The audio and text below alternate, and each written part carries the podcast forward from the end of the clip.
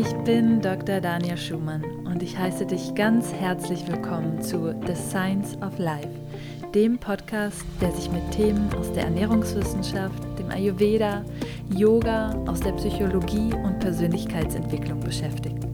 Lass uns gemeinsam unsere Fragen ans Leben mit Verstand, Herz und Humor betrachten. Hallo und herzlich willkommen zu einer weiteren Folge von The Science of Life. In dieser Folge soll es um das Thema Schönheit gehen aus der Yoga-Perspektive.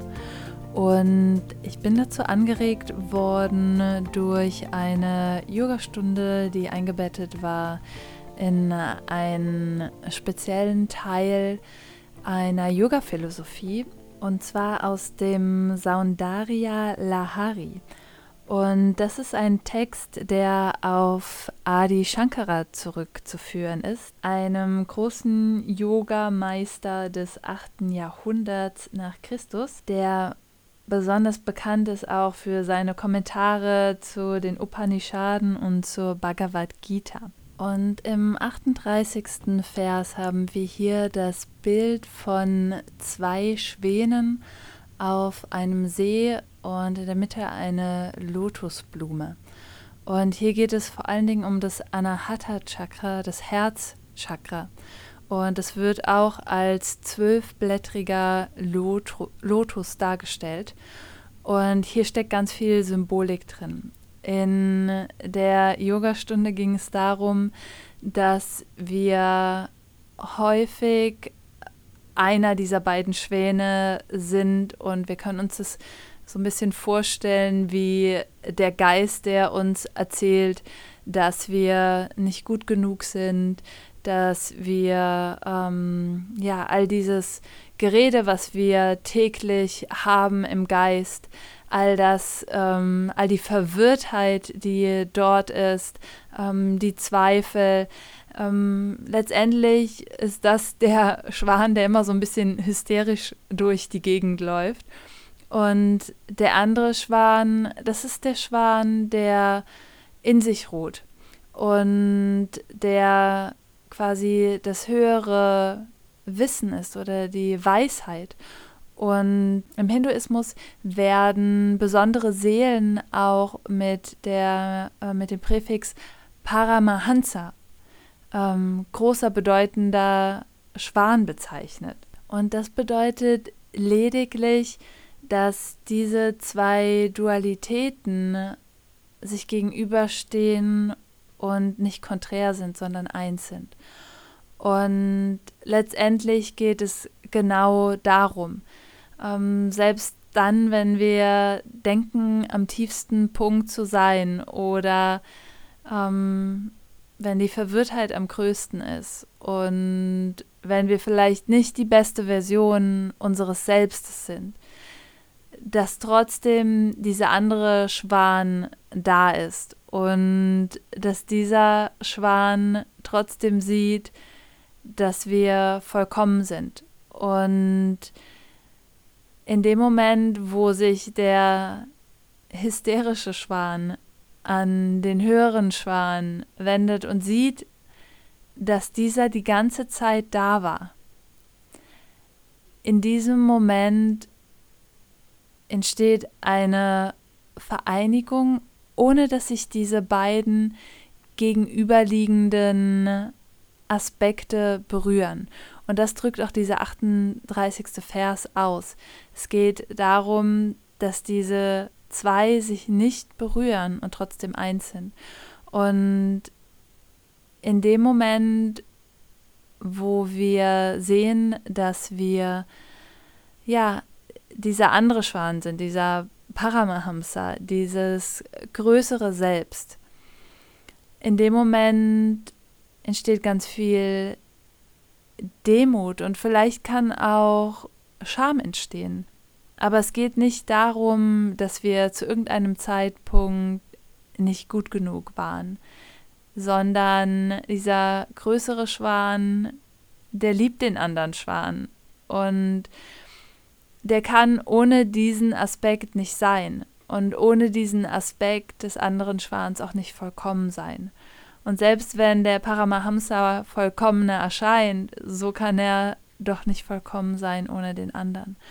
Und genau darum geht diese Lehre. Und das will es uns ausdrücken und das will uns auch das Anahata Chakra sagen, das Herzchakra. Es geht nicht darum, perfekt zu sein, sondern es geht darum, die Schönheit im Imperfekten zu sehen. Und deswegen spielt Schönheit auch eine so wichtige Rolle in allen Traditionen. Und das können wir uns auch ähm, anschauen durch verschiedene Aspekte wie die Göttinnen, wie Aphrodite, die die Göttin der Schönheit ist und die interessanterweise auch mit Wasser dargestellt wird oder korreliert, beziehungsweise wird sie beschrieben ähm, oder die ähm, Übersetzung von Aphrodite bedeutet die Schaumgeborene, die aus dem Schaum des Meeres geborene. Und das ist sehr interessant, denn diese Allegorie von dem See, auf dem sich die zwei Schwäne befinden, in dem sich der Lotus befindet, bedeutet auch, dass die Wogen, dass die, dass der, der, der Schmutz, der Lotus, der ja aus dem Schmutz heraus geboren wird und trotzdem unbefleckt ist, dass das in keiner Weise ähm, uns berührt, dass die Wogen des Wassers, die Wogen des Geistes, die Gedanken, die uns so oft daran hindern, zu diesem höheren Schwan zurückzufinden, ähm, dass die eben nur Wellen sind und dass wir diese Wogen aber glätten können und dass nur wenn diese Wogen, wenn wir diese Bemühung machen, diese Wogen zu glätten, wenn wir den Geist zur Ruhe bringen, nur dann können wir wirklich diese Früchte ernten oder diesen Nektar, so wird es beschrieben in dem 38. Vers, diesen Nektar oder mit Milch wird es auch gleichgesetzt. Nur dann können wir diesen Nektar ernten und dieses Wasser, dieser See wird eher mit dem Geist gleichgesetzt. Und genauso haben wir das auch in äh, der Hindu-Mythologie, wenn wir uns Lakshmi ähm, anschauen, auch die Göttin äh, der Schönheit. Auch diese wird dargestellt mit einem Lotus und vor allen Dingen oder auf einem Lotus. Und dieser Lotus entwächst dem Milchozean. Und genau hier fügt sich das ganze Bild wieder zusammen diese Schönheit, die in diesen Göttinnen auch verkörpert wird, das bedeutet nicht die Schönheit, die wir im Äußeren sehen, sondern sie bedeutet, dass Schönheit eine Qualität des Herzens ist. Und deswegen sollten wir Schönheit nicht verachten oder ähm, nicht sehen als etwas, was nicht erstrebenswert ist, aber eben nicht im Äußeren, sondern es geht wirklich darum, diese Schönheit im Herzen zu kultivieren. Und das ermöglicht es uns auch, wenn wir durch das Herz sehen, Schönheit im Außen zu sehen. Und zwar nicht, weil etwas objektiv betrachtet schön ist, sondern weil wir eben diese Schönheit in uns kultiviert haben und diese Schönheit nach außen tragen und uns dazu entschieden haben, Schönheit in allen Dingen zu sehen. Und das wiederum ist sehr eng damit verbunden, wie glücklich wir sein können oder wie häufig wir in einem Zustand von Glückseligkeit sind. Denn es erfordert Schönheit im Leben, um glücklich sein zu können. Und das betrifft eben die Fähigkeit, diese sehen zu können und wahrnehmen zu können. Und vor allen Dingen diese mit dem Herzen wahrnehmen zu können. Ich glaube, der Grund, warum wir häufig kein erfülltes Leben haben oder ein Leben, in dem Glückseligkeit ähm, Raum findet, ist, dass wir dem eben auch keinen Raum geben.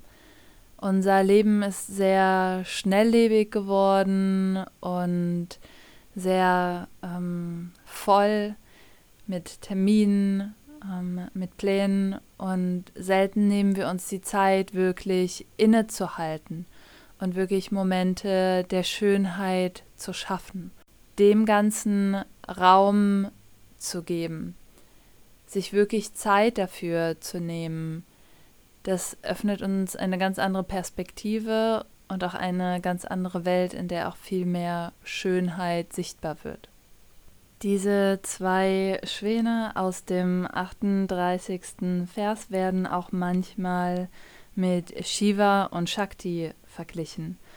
Und Shiva und Shakti sind in der Tantra-Philosophie und auch in vielen weiteren Richtungen, zum Beispiel im ähm, Shivaismus, ähm, Shaktiismus, ähm, die beiden Pole des Universums. Und Shiva ist das unendliche Bewusstsein und Shakti ist die kosmische Energie. Und Shiva Shakti ist im Prinzip eins und doch ähm, ist es zwei. Und das ist auch das, was diese beiden Schwäne verkörpern. Letztendlich kann das eine nicht ohne das andere sein und in sich ist sind diese Kräfte, auch wenn sie noch so verschieden wirken mögen, ähm, eins und nur dann auch vollkommen. Und häufig betrachten wir uns selber auch nicht als vollkommen. Und wir sehen in uns selber auch nicht die Schönheit, die wir haben. Und auch das ist eine große Kunst, die es braucht und auch etwas, was nötig ist, damit wir Schönheit in der Welt sehen können. Denn wenn wir die Schönheit nicht in uns finden können, wenn wir von Kritiksucht ähm, geplagt sind, wenn wir nur unsere, ähm, ja, unsere Fehler sehen können oder die Aspekte in uns, die wir nicht mögen, die wir als nicht perfekt empfinden oder unzureichend, dann ist es auch das, was wir in die Welt hinaustragen und in der Welt sehen denn das sind die Qualitäten, die dann unser Herz einnehmen. Und das Herz kann dann im Außen auch nicht mehr diese Qualitäten sehen. Letztendlich geht es also nie darum, dass wir nicht perfekt sind, sondern es geht darum zu erkennen, dass wir perfekt sind mit all unseren Imperfektionen. Und dafür steht für mich dieser höhere Schwan, dieser Paramahamsa. Und damit wir in diese Weisheit des Herzens zurückkommen, ist es, wie schon gesagt, eben so wichtig, ähm, diesen Raum zu öffnen und vor allen Dingen den Geist zu beruhigen, zu meditieren, um zur eigentlichen Qualität des Herzens zurückzukommen und diese Vereinigung eben zu finden. Denn so häufig sind wir so eingenommen von unseren Gedanken, es ist so laut in unserem Kopf und da herrscht so viel Verwirrung einfach, ähm, ja, weil wir eben das so laut werden lassen im Kopf, dass wir das Herz nicht mehr hören können. Und wenn du dich jetzt fragst, wie du dahin zurückkommen kannst, wie du ähm, ja in den Momenten, wo es dunkel ist, trotzdem sehen kannst, dass du voller Glückseligkeit bist und ähm, dass dieses Perfekte und Allwissende ständig da ist, ähm, dann kann ich dir empfehlen, dass du im Podcast nochmal zurückgehst zur Folge Nummer 6. Und zwar geht es da um ein Interview mit dem Herzchirurgen äh, Reinhard Friedel. Und die Folge heißt, wie wir mit dem Herzen sehen können. Und dazu gibt es auch ein Podcast-Special, und zwar eine Meditation für das Herz. Und das kann ich dir sehr empfehlen als eine Meditation, wenn du merkst, dass der Kopf einfach so laut ist, dass du dein Herz nicht mehr hören kannst. Und dann möchte ich dir natürlich noch ein paar weitere Tipps mitgeben, wie du mehr Schönheit in deinem Leben kultivieren kannst.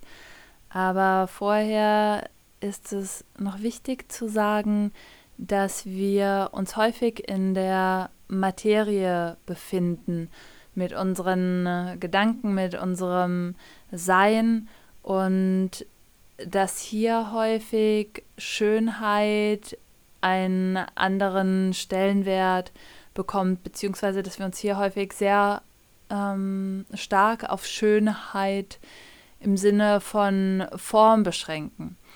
Und ich habe das schon ein bisschen angesprochen, dass es viel eher eben eine Qualität des Herzens ist. Aber natürlich müssen wir auch auf der energetischen Ebene offen dafür sein, Schönheit empfangen zu können.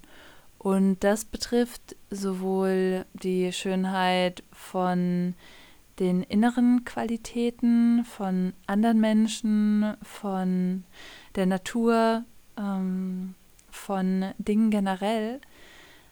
Es betrifft aber auch unsere eigene Schönheit. Und ganz häufig sind wir nicht bereit dazu, diese zu empfangen.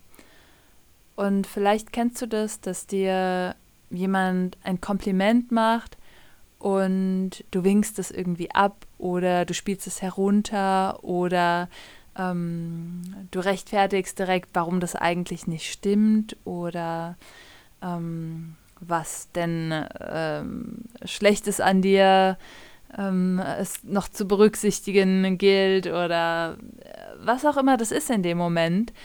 Aber du erlaubst dir nicht, dieses Kompliment oder was auch immer das ist in dem Moment ähm, vollkommen anzunehmen. Und es kann sich auf vielen Ebenen widerspiegeln. Es muss nicht nur ein Kompliment sein, das ähm, können auch andere ähm, Dinge sein, wo du vielleicht zweifelst, daran zweifelst, dass das wirklich so gemeint ist oder dass es wirklich mit dir zu tun haben kann oder deswegen, weil du wirklich toll bist oder wundervoll bist, was auch immer dir da Positives entgegenschlägt oder als Feedback gegeben wird. Ähm, wie oft nimmst du dir wirklich Zeit, das vollkommen zu empfangen, das vollkommen sinken zu lassen und das als Wahrheit auch aufzunehmen? Deswegen bezieht sich mein erster Tipp auch auf dich, auf deine Schönheit und diese vollkommen empfangen zu können. Das bedeutet, wann immer dir jemand ein Kompliment macht oder etwas Schönes widerspiegelt an dir, dass du das annimmst und dass du dir den Moment dafür nimmst, dieses Kompliment wirklich sinken zu lassen und es aus vollem Herzen zu erfahren. Denn immer wenn wir etwas annehmen, dann geben wir auch gleichzeitig. Und wir geben dem anderen die Freude darüber, dass er dir dieses Kompliment ausgesprochen hat und du dich darüber freuen konntest. Das heißt, widerstehe hier der Versuchung, das Kompliment abzuschmälern, was der andere dir gegeben hat, und widerstehe auch der Versuchung, direkt etwas zurückgeben zu müssen, direkt ein Kompliment zurückgeben zu müssen oder eine Gegenleistung zu bringen, was auch immer dir gerade gegeben wird. Auf Indonesisch heißt Dankeschön Terima kasih und es sind zwei Wörter. Und diese zwei Wörter bedeuten zu empfangen und zu geben. Das heißt, der Akt des Empfangens ist immer auch ein Akt des Gebens. Der zweite Schritt oder der zweite Tipp ist, dass du dir in deinem Tag ganz bewusst mehr Pausen einbaust, indem du dir Zeit nimmst, die Schönheit um dich herum wahrzunehmen. Das kann die Schönheit der Natur sein, das kann die Schönheit von Kindern um dich herum sein, die spielen. Das kann die Schönheit sein von einer Umarmung, die du beobachtest, von zwei Menschen, die sich umarmen, die ähm, ja eine Vertrautheit austauschen und das kann genauso sein, wie wenn du an jemandem eine schöne Qualität entdeckst, vielleicht auch eine Qualität, über die er sich selber gar nicht bewusst ist, dass du das einmal wahrnimmst und dann, wenn du möchtest, das auch teilst mit diesem Menschen. Als dritten Tipp kann ich dir empfehlen, das Bild des Schwanes mit in deine Yoga-Praxis zu nehmen. Und das kannst du zum einen tun, indem du Hamsasana, also das Schwanasana, praktizierst. Das ist allerdings ein sehr fortgeschrittenes Asana. Ähm, es sollte auch nur auf leeren Magen durchgeführt werden, weil relativ viel Druck auf das Abdomen, also auf den ähm, Bauch entsteht. Und das ist die Vorstufe auch vom Pfauenasana. Und weil dieses Asana eben auch so fortgeschritten ist, ist es auch eine gute Möglichkeit, selbst wenn du nur eine Vorübung dazu machst oder ähm, ja, versuchst, diese Pose zu halten, deinen Geist einmal zu beobachten. Und zwar, wenn es dir nicht gelingt, wie fühlst du dich dabei? Ähm, fühlst du dich imperfekt oder fühlst du dich nicht dazu in der Lage, dich ähm, aufzurichten? Beziehungsweise die Pose zu halten. Was bewirkt dieses Asana eben in dir? Und das ist eine gute Möglichkeit, eben den Geist zu beobachten und wie schnell wir wieder in diesem ähm, mentalen Muster ähm, drin sind, eben nicht gut genug oder nicht vollkommen ähm, zu sein. Wenn du die Praxis hast und dir dieses Asana geläufig ist, dann kannst du das natürlich einbauen in deine Praxis. Ansonsten ist es auch immer ganz schön, einfach nur mit ähm, der Visualisierung des Schwanes zu arbeiten.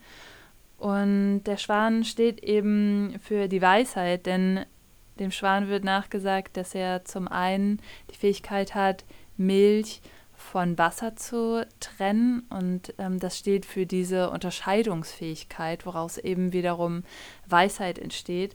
Und zum anderen aber auch, dass er durch ähm, ja, auf dem Wasser äh, gleitet und dabei auch ohne ähm, schmutzig zu werden, ohne durch den Schmutz ähm, des Wassers befleckt wird. Und das wiederum steht für ja, diese, diese Reinheit und für diese Anmut des Schwanes.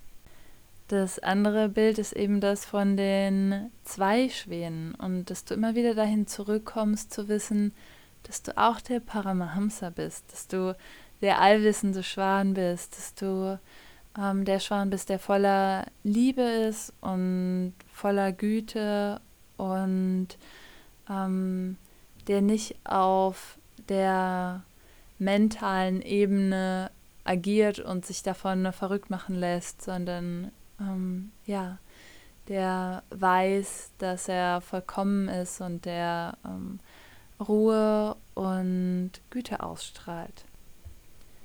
Wenn du mit dem Bild des Schwanes arbeitest, dann kannst du dir auch folgende Fragen stellen. Wie einfach fällt es dir durch das tägliche Leben zu gleiten wie der Schwan, ohne dass dich die täglichen Hürden des Lebens bzw. der Schmutz des Wassers oder um es nochmal deutlicher zu sagen, all das, was du eher als solchen bewertest, also was du als negativ oder unschön bewertest, dass dich das nicht zu sehr beeinträchtigt. Und hier ist nochmal eine wichtige Unterscheidung zu nennen. Es geht nicht darum, Dinge ständig in schön oder unschön zu bewerten, denn das ist wieder die Dualität. Und es geht vielmehr darum, eben weniger zu werten und darin die Schönheit zu erfahren. Und natürlich kann kein Schwan auf hoher See majestätisch dahin gleiten. Das bedeutet, wie ruhig ist das Wasser, in dem du schwimmst? Beziehungsweise bedeutet das, wie ruhig ist dein Geist und was tust du dafür, um Ruhe in deinen Geist zu bringen? Und dazu möchte ich dir auch noch eine Atemübung mitgeben, die sich auf den Schwan bezieht, beziehungsweise auf das Mantra Soham, beziehungsweise Hamsa. Hamsa bedeutet ja auf Sanskrit der Schwarm und Soham bedeutet ich bin das. Ich bin das Universelle, ich bin das Allumfassende. Ham und Sa stehen auch für die Ein- und für die Ausatmung. Und der Rhythmus des Lebens ist der Atem. Die Einatmung, die Ausatmung, die Expansion, die Kontraktion. Und mit dem Hamsa-Mantra, den Atem zu verbinden, hilft dir dabei, diesen Rhythmus und diese Harmonie zu etablieren. Und dazu kannst du dir im Geist mit jeder Ausatmung Ham sagen und mit jeder Einatmung So oder Sa. Und so verbindest du eben die Ein- und die Ausatmung mit diesen beiden Silben. Mit jeder Ausatmung Ham und mit jeder Einatmung Sa. Und du wirst feststellen, dass nach einer Weile vielleicht aus Hamsa so Ham wird. Und das ist das, wenn wir diese Einheit erreicht haben. Und das können wir nicht forcieren, sondern es passiert natürlicherweise ähm, eben dieses Soham-Mantra, was eben bedeutet, ich bin eins oder ich bin das, ich bin das Allumfassende. Und ja, das ist die Schönheit dieser Atemübung, die dich letztendlich zu deiner eigenen Schönheit zurückbringt. Ich hoffe sehr, dass diese Folge dich auf eine gewisse Art und Weise berühren konnte und auch deine innere Schönheit berühren konnte, beziehungsweise die vielleicht dabei hilft, deine innere Schönheit zu reflektieren und vor allen Dingen zu empfangen. Ich würde mich sehr darüber freuen, wenn du mir zu dieser Folge einen Kommentar auf Instagram oder Facebook hinterlässt. Sage mir gerne, was du mitgenommen hast aus der Folge, vielleicht ähm, ein, zwei wichtige Learnings oder auch wie du ja diese Schönheit in dein Leben integrierst, welche Praktiken du nutzt oder wie du mehr Achtsamkeit in deinen Alltag bringst, um eben diese Schönheit des Lebens um dich herum und deine eigene wahrzunehmen. Wenn du mit mir in Kontakt treten möchtest, dann findest du mich auch auf meiner Webseite daniaschumann.com. Dort kannst du dich kostenlos für den Newsletter anmelden. Du findest mehr Informationen zu der Ausbildung zum ganzheitlichen Ayurveda Ernährungscoach, die ich anbiete. Und wenn du daran Interesse hast, dann freue ich mich sehr von dir zu hören. Ich wünsche dir alles Liebe und Namaste.